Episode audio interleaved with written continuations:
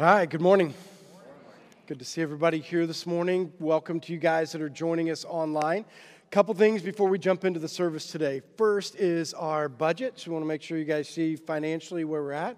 So monthly budget, 45,000, giving in April, uh, what we were over budget and over budget for the year, and obviously um, the end new givers, so seven more people who decided like we want to be a part of uh, giving here at Life Church on a regular basis. And so um, that's a huge thing to celebrate, obviously, um, as we continue to try to figure out what we're going to do here at Life Church and how we're going to continue to uh, minister to the community and be able to uh, expand our influence. So, one of the things that we've said in the past that um, we want to continue to use our building uh, to expand influence into uh, the community. And so, Last week, if you were here for church, you realized why we need to put some money in the building. So you had to like sit in spaces not to get rained on uh, out here. And so one of the things that we're doing for the future is, is that we want to host events for the community in this space because um, we uh, feel like God honored us to be able to come down and, and be in this space. Um, and put some money into it, make it a great gathering place for people.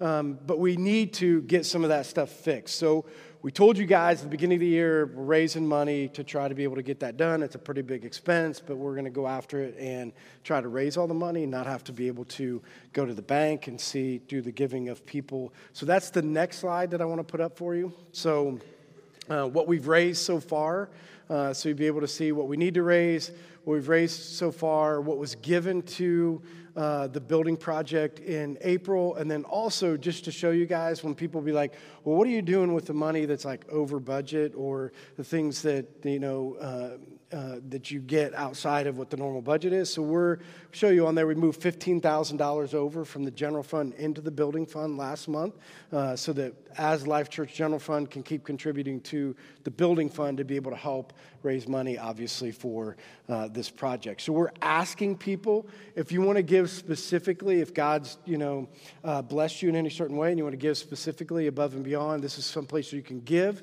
so that we can continue to use this building. So you can do it in a couple ways.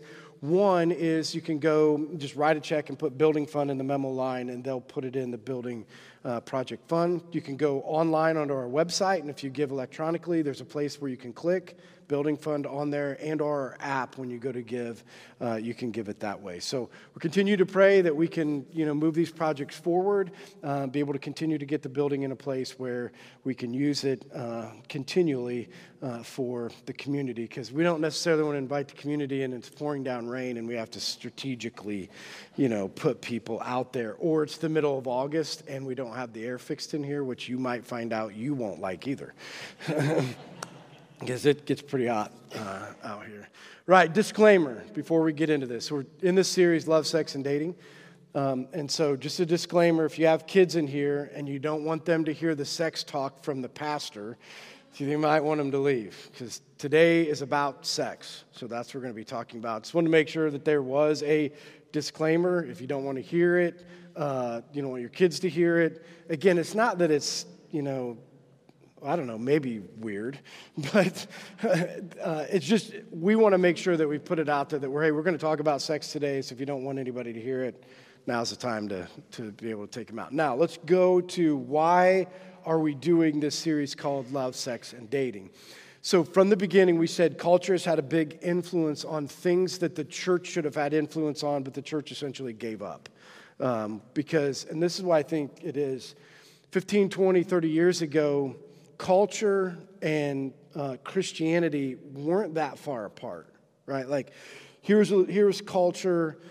People had been to church, maybe weren't highly involved, but had had some sort of a moral foundation to that was somewhat grounded, even if they didn't know it, out of Scripture, right? So they might have not known that it was from Scripture, but a lot of their cultural traditions that they had were grounded out of Scripture as time went on, as time has went on, that gap has widened a lot. What culture believes to be true and what scripture believes to be true, now the gap is tremendously big.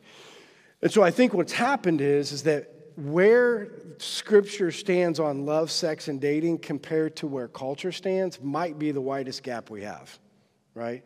And so I think what the church has done is like, if we preach this message, everybody's going to be like, oh my gosh, this is so outdated and so boring and so, you know, not relevant for today. And so I think the church stopped talking about it and or they didn't want to have the conversations on a Sunday morning about sex, you know. It's kind of like when um, my wife said, "Hey, I've had the talk with Lexi and you need to have the talk with the boys." And I'm like, "Do I really have to?" I mean, I figured it out. I mean, surely they can figure out how to do, I mean, you know, so it's like that same concept as you get this kind of awkward, like, I don't know if I really want to have these conversations type of a thing, you know, with your kids. Well, it's the same thing. I don't know that people really want to have it um, inside of the church, but we think it's really important. And I think this is why, not I think, I, I know because this is what Scripture says. One of the things that you're going to find out in this message sexual sin has an effect on a person that no other sin has. Not one other sin inside of Scripture. Sexual sin, the effect that it has on a person is greater than any other sin that a, a person should commit. So, why wouldn't we deal with it? Now, this is somewhat of a like, I've, I've surprised I would have to do this, but I'm going to do it anyway. So, when we look in the Bible and it defines sexual sin, it's defined by what's called sexual immorality. So, we'll say sexual immorality, that's the sin. So, I want to make sure we all understand what sexual immorality is because I think that's even got blurred, okay? Sexual immorality inside of Scripture is anything sexual, anything that's sexual outside of the design that God has, okay? What's the design? One man, one woman, getting married, saving themselves for marriage, and then having sex as a gift to one man and one woman being united together. Anything outside of that, right? And we, are going to put a lot of things in place and talk about it. Anything outside of that is defined as sexual immorality and a sin. And we'll talk about, you know, the effects of it and what it looks like and why it's important. Now, the thing that we're going to try to get over today is the myth and, and again, this goes back to even for myself, is that when you do talk about sex, that a lot of times what we talk about is the physical aspects of sex, right? So when you have the conversation with your kids or you have the conversations with people, it's usually derived around the physical aspects. Like, you know, if you have sex, young people, you have a disease and things fall off, right?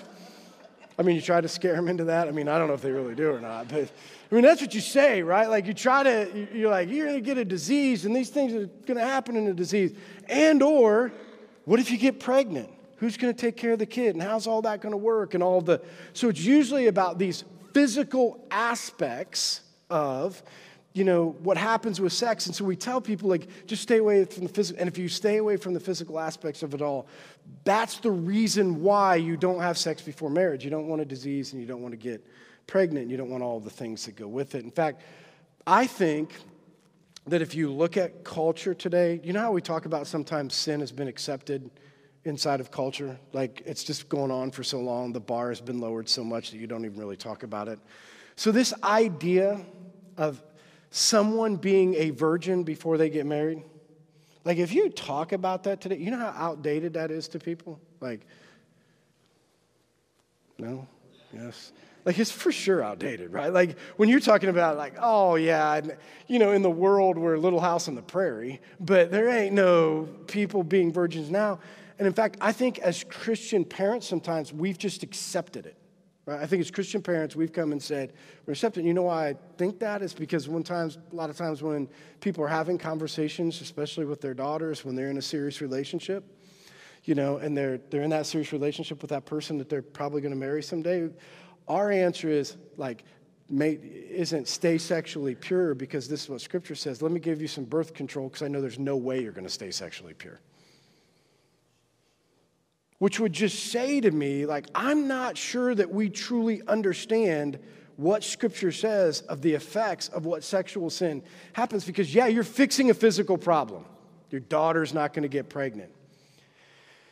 But if you understood what Scripture said about the internal problems that go with sexual sin, I think we would at least have the conversation to say, before we get to this place, like get you birth control to make sure you don't pregnant, do you understand the spiritual ramifications of what happens internally inside of you because of sexual sin? Like that's something that we should look at. Now, what I also want you to see is, is that when we talk about sin having no other effect uh, on people uh, like any other sin, the sexual sin, I want to read a scripture to you um, inside of this because what I want you to be able to see is sexual sin has a huge effect on people um, and, and the mind. And so in Romans 1 22 through 25, listen to what it says.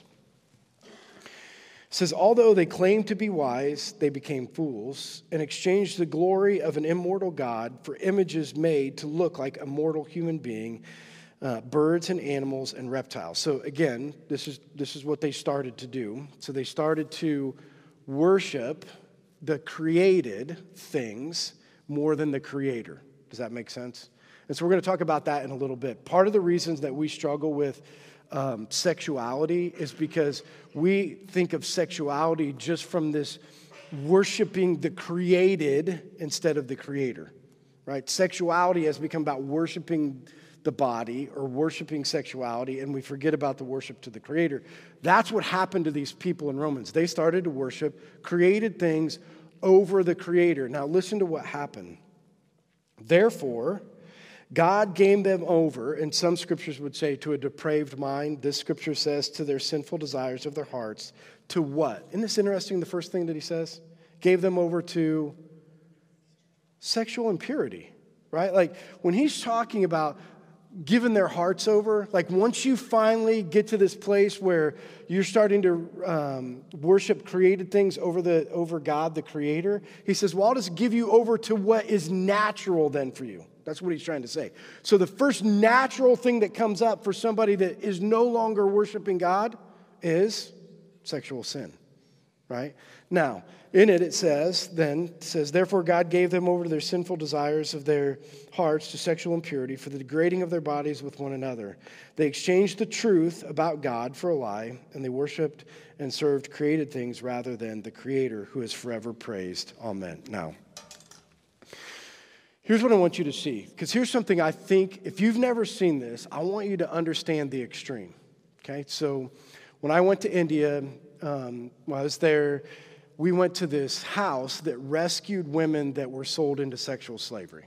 Okay, this house was you would take women, they would you know you get them out of the red light district, you'd put them into this house, and you would teach them a trade, right? Because you know they, they didn't know one. You would teach them normalities of life because these are girls that have you know been sold at a young age and have been in sex slavery for a long time. So you teach them normalities of life. You help give them dignity in their death because most of them had a disease that was going to end up killing them. Um, or had you know AIDS or whatever that was, was going to end up killing them. So you gave them dignity in um, death. Now I want you to think about this. Okay, so we're talking about God says when you start worshiping created things, right, over the Creator, your mind is going to lean into sexual impurity and it's going to get bad if you don't get this fixed. Over in India, if you were a father and you had a daughter and you needed money, guess what you did with your daughter? You sold them to the brothel. Once they were sold to the brothel, they were put in a room and chained to a bed. Once they were chained to the bed, up to 20 men a day would come in and have sex with this girl inside of this brothel. She was brought her food on a plate, right? And she ate chained up to the bed. So, first of all, what man or what father could see that it made any sense at all to sell their daughter into sex slavery? Someone who gave up worshiping the Creator and worshiped the created and saw her as a commodity. Now, listen to me. We're all sitting there saying, What an awful dad. Listen, God, I'm telling you, today, too many times in our world, whether you want to say it or not, women are treated as a commodity. I know you don't want to hear it, and it's not the extreme, but it is true, right? What man, think about this. What man in his right mind opens up the door to a room of a woman who has had sex with multiple men already on a bed, walks into that room be like, oh, this is awesome. I want to have sex with her. Like, who gets to the place where that seems normal? People who have worshiped created things over the Creator.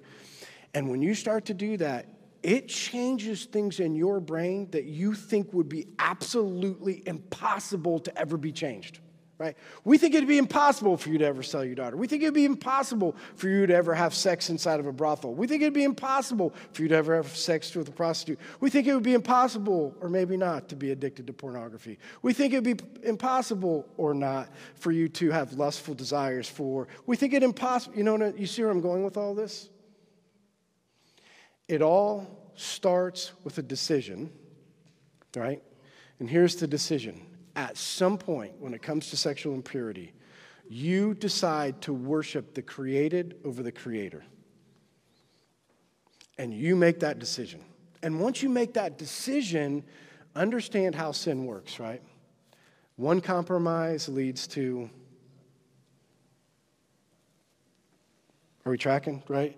To some point, this is no longer a sin, right?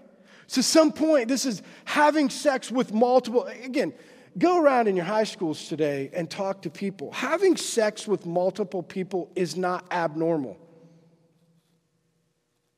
Go around in your college campuses today. Having sex with multiple people has become something that's accepted, right? Oh, they're just sowing their wild oats. You know, they're just you know, they're just kind of getting through. That's what all teenagers do, right? That's what all, that's how everybody acts.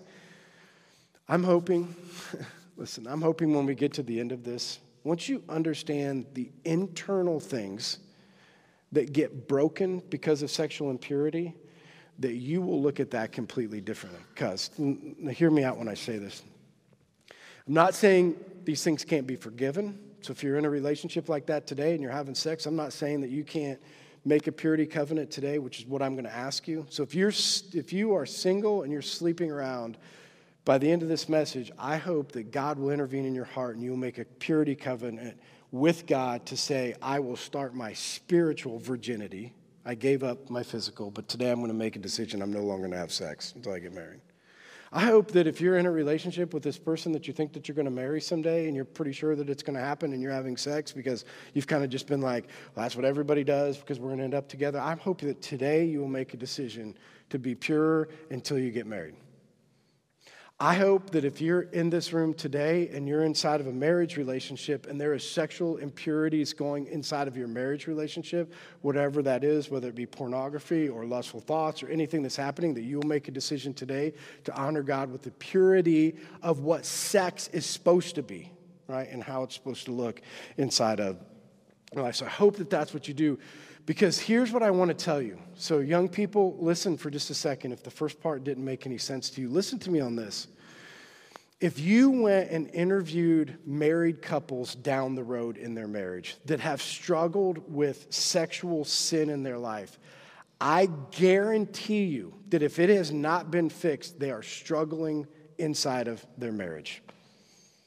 They might still be married, but their marriage relationship is not what it should be because of past decisions of sexual immorality or sexual impurity that's now affecting their marriage today, right? Whether it is they found out about the 30 people you slept with before, and now all of a sudden it was brought up, and somebody from the past brings, you know what I mean? Like all that. Or whether it is that somebody is addicted to pornography, and because that pornography's been a part of it, you know, we all worked it out, but now intimacy is hard and you can't get it figured out. Like, I'm just telling you, it will affect long term if you don't fix it, right? So, this is a time to understand what Scripture says and, and, and call yourself to that place because this is the great thing about it okay? Because I don't want this to be that message that, you know, I talked to somebody one time and they were like, my dad, you know, told me about sex, so even when I was married, I was half afraid, right? You know, because he made it such a like evil thing. And I'm like, oh no, man, sex is good, right? I know ain't nobody gonna be able to say, no, sex is a good thing. Just wait till you get married and, you know, all that stuff. But you shouldn't be afraid of what it is. This is why, because, and we're gonna see why this affects you so much, is, is that the gift of sex, right, isn't physical, it's about intimacy. right? It's about intimacy in a relationship. And here's the deal. And, and I'll tell young couples this, like when I'm doing their, their marriage counseling before they get married, I'm like, let me give you a little precursor into the first 10 years of your marriage. If your sex life is bad, something's broke, right? Like if your sex life isn't good, something's broke. Why? Because God said the greatest gift that I can give you in your relationships is sex. The only time you get to become one right? The intimacy that goes with a sexual relationship done the right way is a gift from God. But what goes with that also is when you corrupt it, what happens to you on the inside is also something different than any other sin can have in your life. Does that make sense?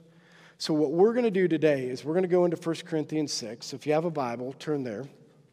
1 Corinthians 6, and we're going to look at verses 12 through 20. In this, we're going to help you understand what does Scripture say when it comes to sexuality, and what does Scripture say about where Christians who you know have the Holy Spirit living inside of them, what kind of decisions should they make when it comes to sexuality? And again, my hope is that, that you'll have an open mind to this. Because I know for some of you, you're like, well, this is not a message for me, or, you know, I'm not at that place in my life. Well, maybe it's an opportunity for you to learn something that you can pass on to somebody else. Like maybe it's something that you can take notes from, and then when you have a conversation with somebody and they have questions, or God gives you a chance to, to witness into the life of somebody, you can say, like, this is what Scripture says, and this is how you can use it. If you're, again, in this, the mix of this, I hope you will use it as an opportunity to, to put a baseline together um, for your life. So 1 Corinthians 6, we're going to be looking at verses 12 through 20. Now, here's what was going on. So in the Corinthian church, right, so here's the history. So we all know that the Corinthian church, being Greeks, struggled with sexual sin, right? So they gave their life to Jesus Christ. Paul came in, the Corinthian church started, they gave their life to Jesus Christ. But after they gave their life to Jesus Christ, there was this one sin that they struggled with greatly, right? And the one sin that they struggled with was sexual sin. And do you remember historically what we talked about?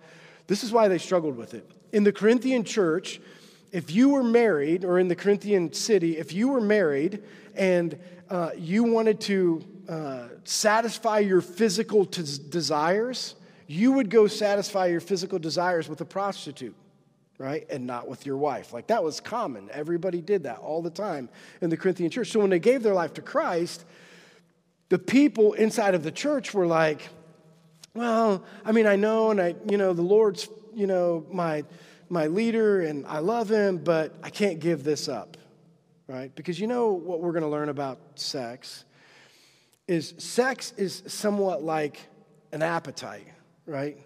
So when you're hungry, you eat, right? Even if, right, and I'll speak to this firsthand. even if the food that you put in your body is not good for you. You're meeting the physical desire, regardless of what that is. I mean, you're mowing down, right? And here's what we know about the physical appetite you know, the, the more you feed it, the more it grows, right? And like all of a sudden, one Big Mac doesn't meet it, you know, and you're like, I could eat three of these suckers, right? It's just like it continues to go. Or just like the concept of this anybody ever fast before? What's the only thing you think of when you're fasting? Food. So these people are like, oh, we gave this up. They thought sex as something that was physical, and so when they gave it up, what do you think all they thought about was? Sex, right? And okay, so this is what happens, and this is what happens with all of us. So we're not just going to bash on the Corinthian church, this happens with all of us. You know, when you have that sin and you have this appetite for sin and you, and you start to carry it out, and the first time that you, you know, you carry out that sin, it's like, oh man, that was a bummer. But over time, we just accept the sin and we justify why we do it. Right? I mean, that's a lot of sin in our life. We just keep doing it and then we justify why we do it, you know. And the sexual sin is the same thing. They were just saying, okay, well, we've got everything else right in our life, and this is the reason we need you know, the temple prostitutes, and this is the reason we need to do all these things. So when Paul addresses them, he's talking to them in a way like, you guys think it's all physical. I want to talk to you about what it means to, to understand the spiritual part of it, and that's what we're going to look at uh, today. So, verse 12, let's look at it. Verse 12 says, I have the right to do anything, you say, but not everything is beneficial. So, this is what they were saying. You know, here's what we know, I think, about Christianity. If you sin and you have given your life to Jesus Christ, are your sins forgiven?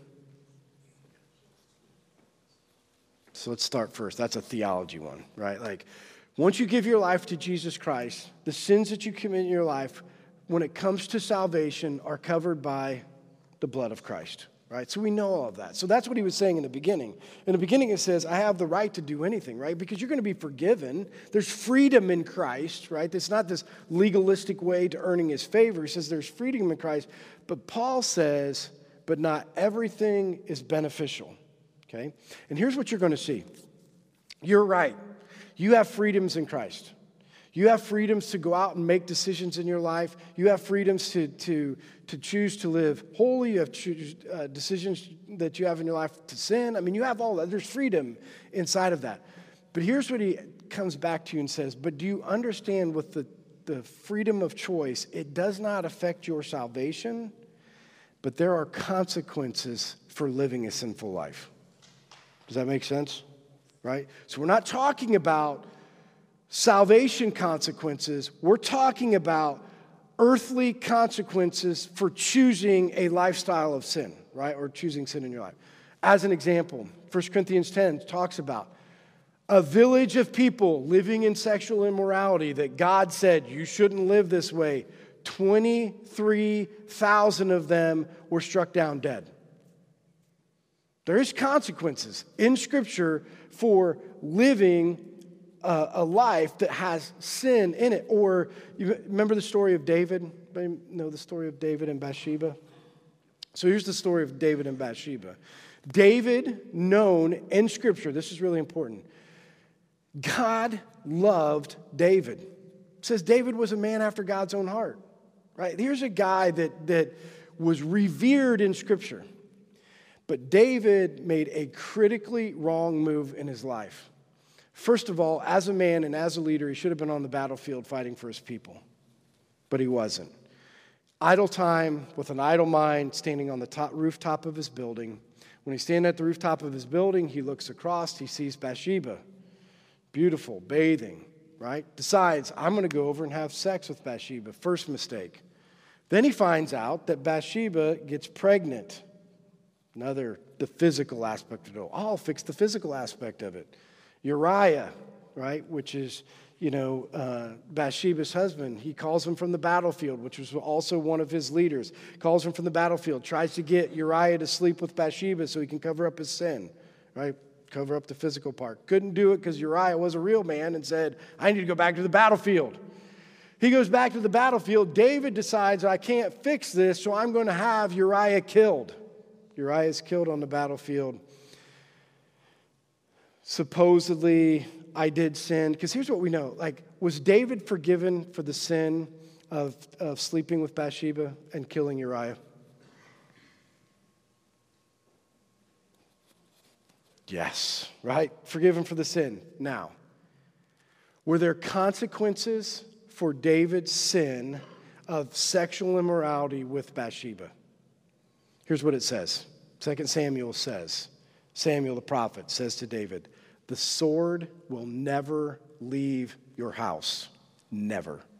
And if you look at the story of David and, and, the rest of his life, David still was a man of God who suffered through the consequences of sexual sin by his kids rebelling.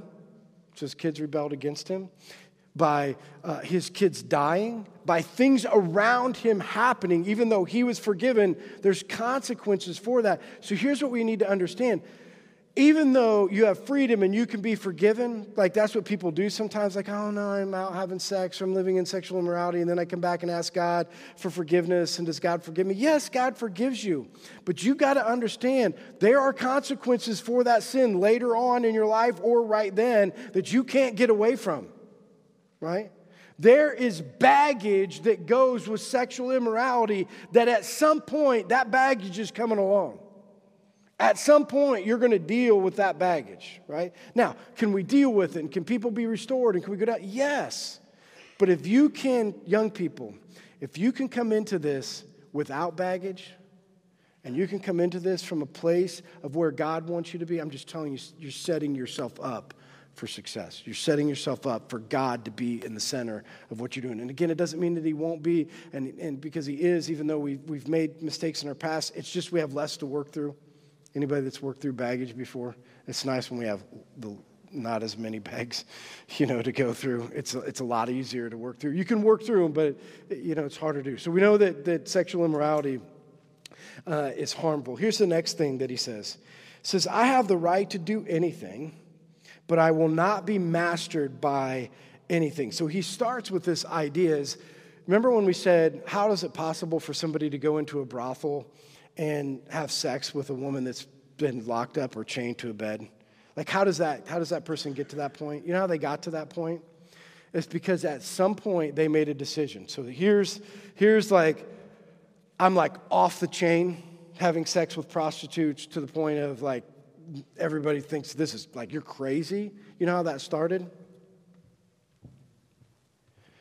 One decision of sexual impurity.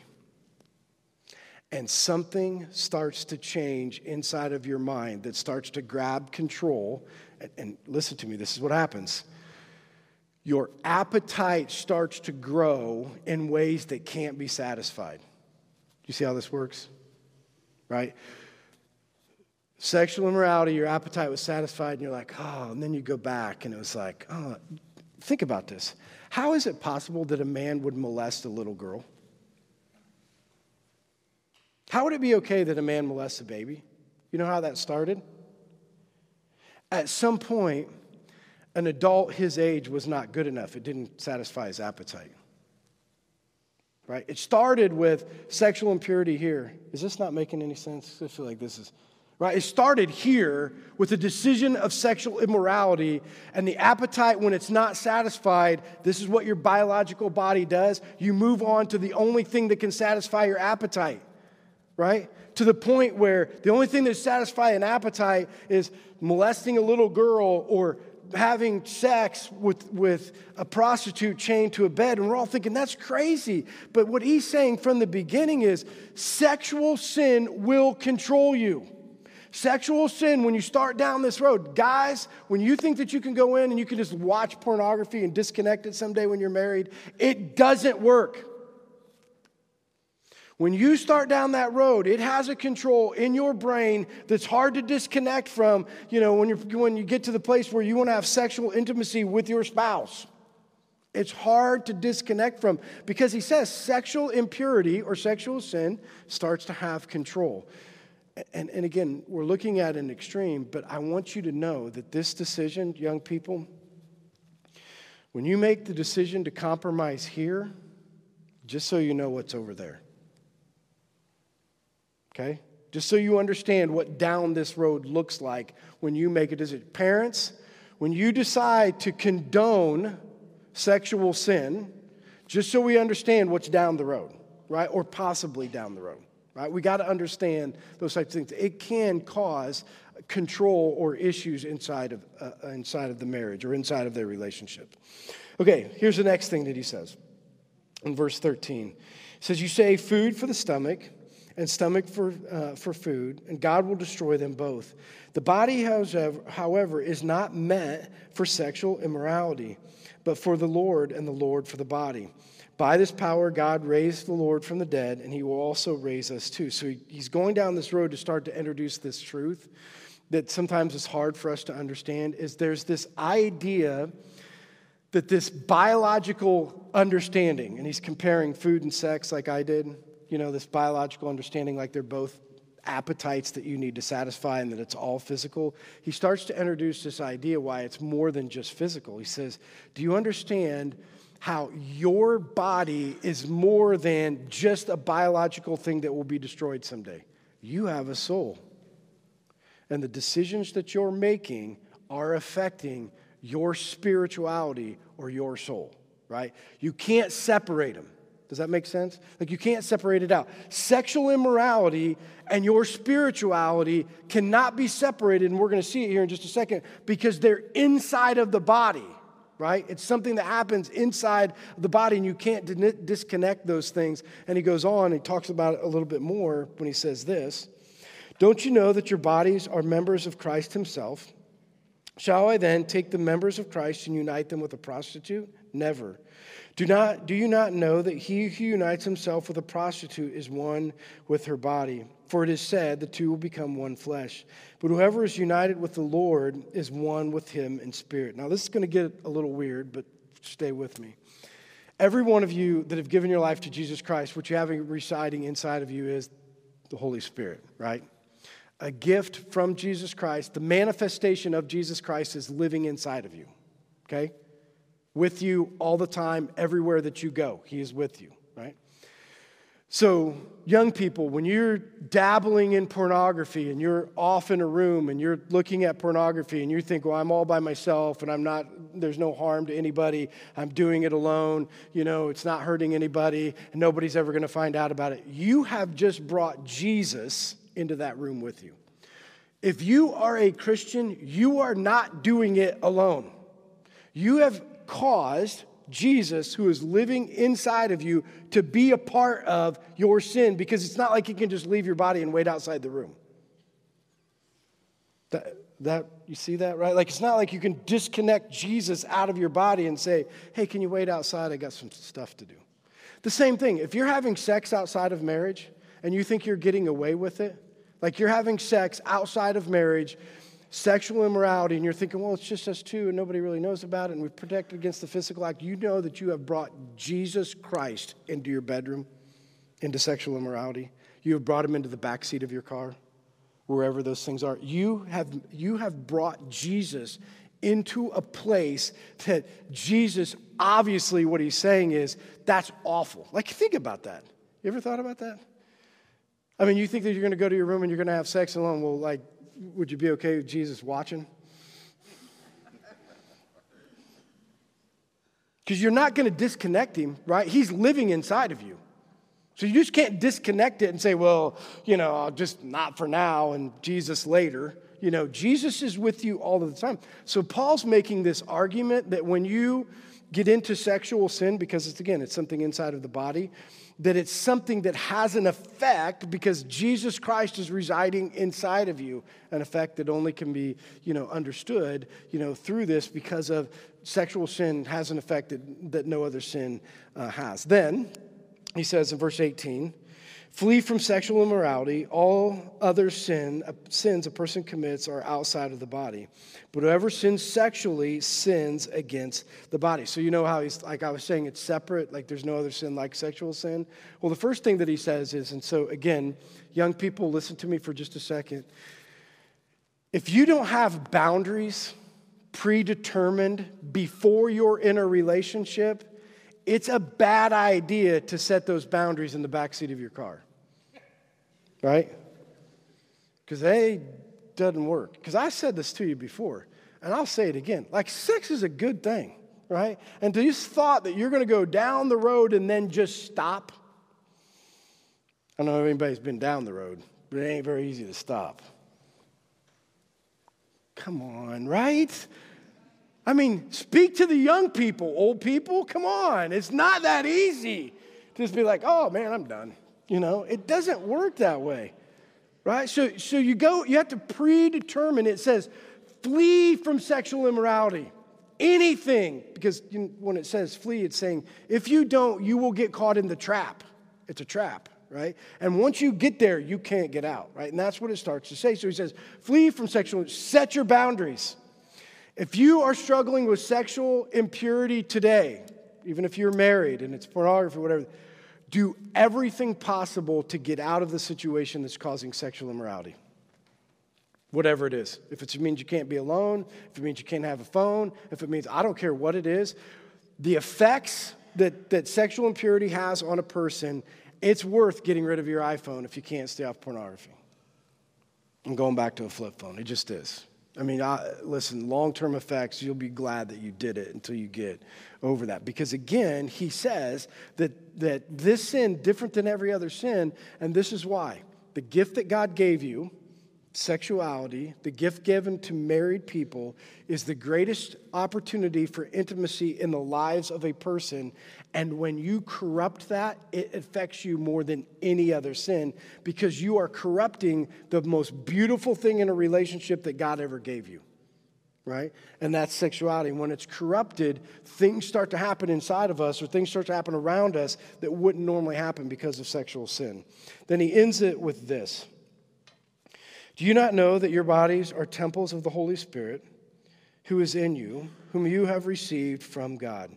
You are not your own. You were brought, bought at a price. Therefore, honor, your God, honor God with your bodies. So the band's going to come back up, and I want to give you some things to think about. So, young women, listen to me. Whatever age you are or wherever you are, online, here in this room, listen to me. You are a daughter of God. Your identity is defined by being a daughter of God. Do not let men and the world identify your worth by your sexuality, because that's what's happening.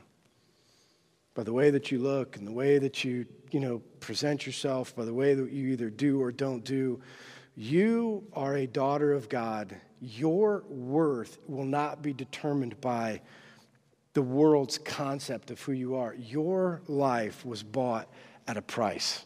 And you need to know you don't have to, listen, you don't have to dress away to attract attention. You don't have to give yourself away to keep that guy. If you have to give yourself away to keep that guy, that guy's not worth it.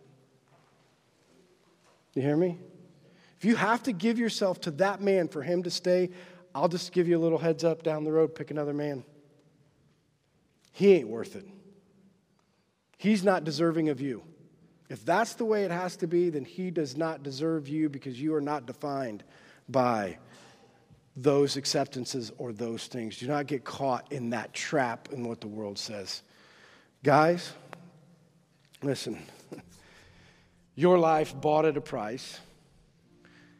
You are called to be men of God. I always say this like, it's so weird to me to think that women have to set the boundaries in a relationship. Why? What are you doing? What do you wait? Why do you have to sit back and say, well, you know, whatever she, she says is okay is okay? I'm like, all right, chump. God called you to be a man of God. Set the boundaries in your relationship and stick to them. Stop putting your girlfriend in a position where she has to say no. A real man of God does not put a woman in a position where she has to say no. A real man of God does not bring his wife or his girlfriend or the people around him into situations of impurity. A man stands in the gap and protects and stands up for, not waits on the sidelines. Your life, man, bought at a price. Do what God's called you to do.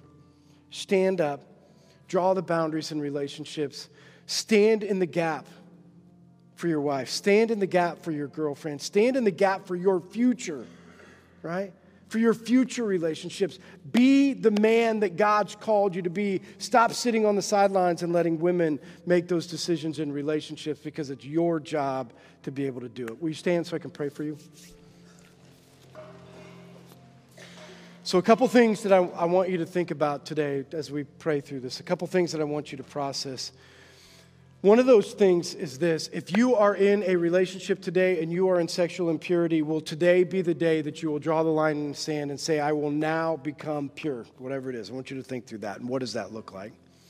The other thing that I want you to consider is this what would it look like for you and in your life for your body to be honoring to God? What do you need to change? What needs to change in your life so that your body, when it comes to sexuality, will be honoring to God? Let's pray. Heavenly Father, we just come to you knowing that um, this is a subject at times it's difficult to talk about, but we also understand that the ramification that goes with sexual sin. So, Lord, may we look at it more from the, the spiritual side than just the physical side. Knowing that we are a temple, that you are living inside of us, Lord, we want nothing more than to bring you glory and not bring you into our sin. So, Heavenly Father, I pray today that you'll give us courage, young people, courage today to make a purity covenant. If they're having sex, will they stop today until the day that they get married? If they aren't in a relationship, will they make a decision to build boundaries that will say, I won't have sex until I'm married? Will they pray that you give them the courage to be able to do that? If sexual sin is inside of the relationships or marriages today, Lord, I pray that you will uh, give them the wisdom to take it away and to live pure for you.